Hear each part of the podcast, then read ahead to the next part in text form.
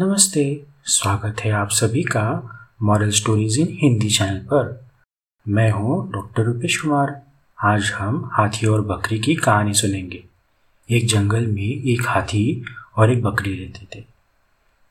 दोनों बहुत पक्के दोस्त थे। दोनों साथ में मिलकर हर दिन खाने की तलाश करते और साथ में ही खाते थे। एक दिन दोनों खाने की तलाश में अपने जंगल से बहुत दूर निकल गए। वहाँ उन्हें एक तालाब दिखाई दिया। उसी तालाब के किनारे एक बेर का पेड़ था। बेर का पेड़ देखकर हाथी और बकरी बहुत खुश हुए। वह दोनों पेड़ के पास गए। फिर हाथी ने अपनी सूंड से बेर के पेड़ को ज़ोर से हिलाया और ज़मीन पर ढेर सारे पके हुए बेर गिरने लगे। बकरी जल्दी जल्दी गिरे हुए बेरों को इकट्ठा करने लगी।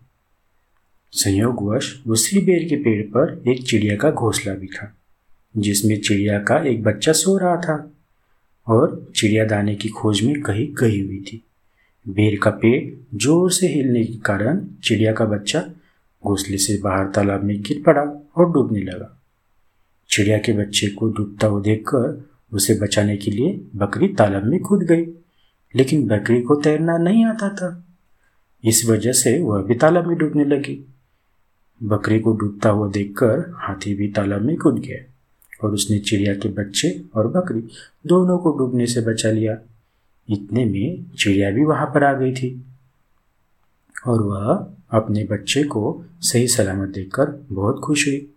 उसने हाथी और बकरी को इसी तालाब और बेड़ के पेड़ के पास रहने के लिए कहा।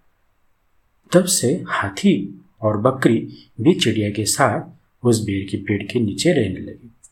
कुछ ही दिनों में चिड़िया का बच्चा बड़ा हो गया।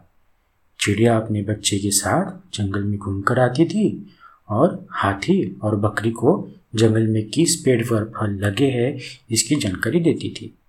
इस तरह हाथी, बकरी और चिड़िया मज़े में रहते और खाते पीते थे। मॉरल ऑफ़ द स्टोरी क्या है? हमें किसी का बुरा नहीं करना चाहिए। अगर हमारी गलती से किसी को परेशानी होती है तो हम उस गलती को सुधारना चाहिए और मन मुटाव दूर करते हुए एक दूसरे की मदद करनी चाहिए। धन्यवाद।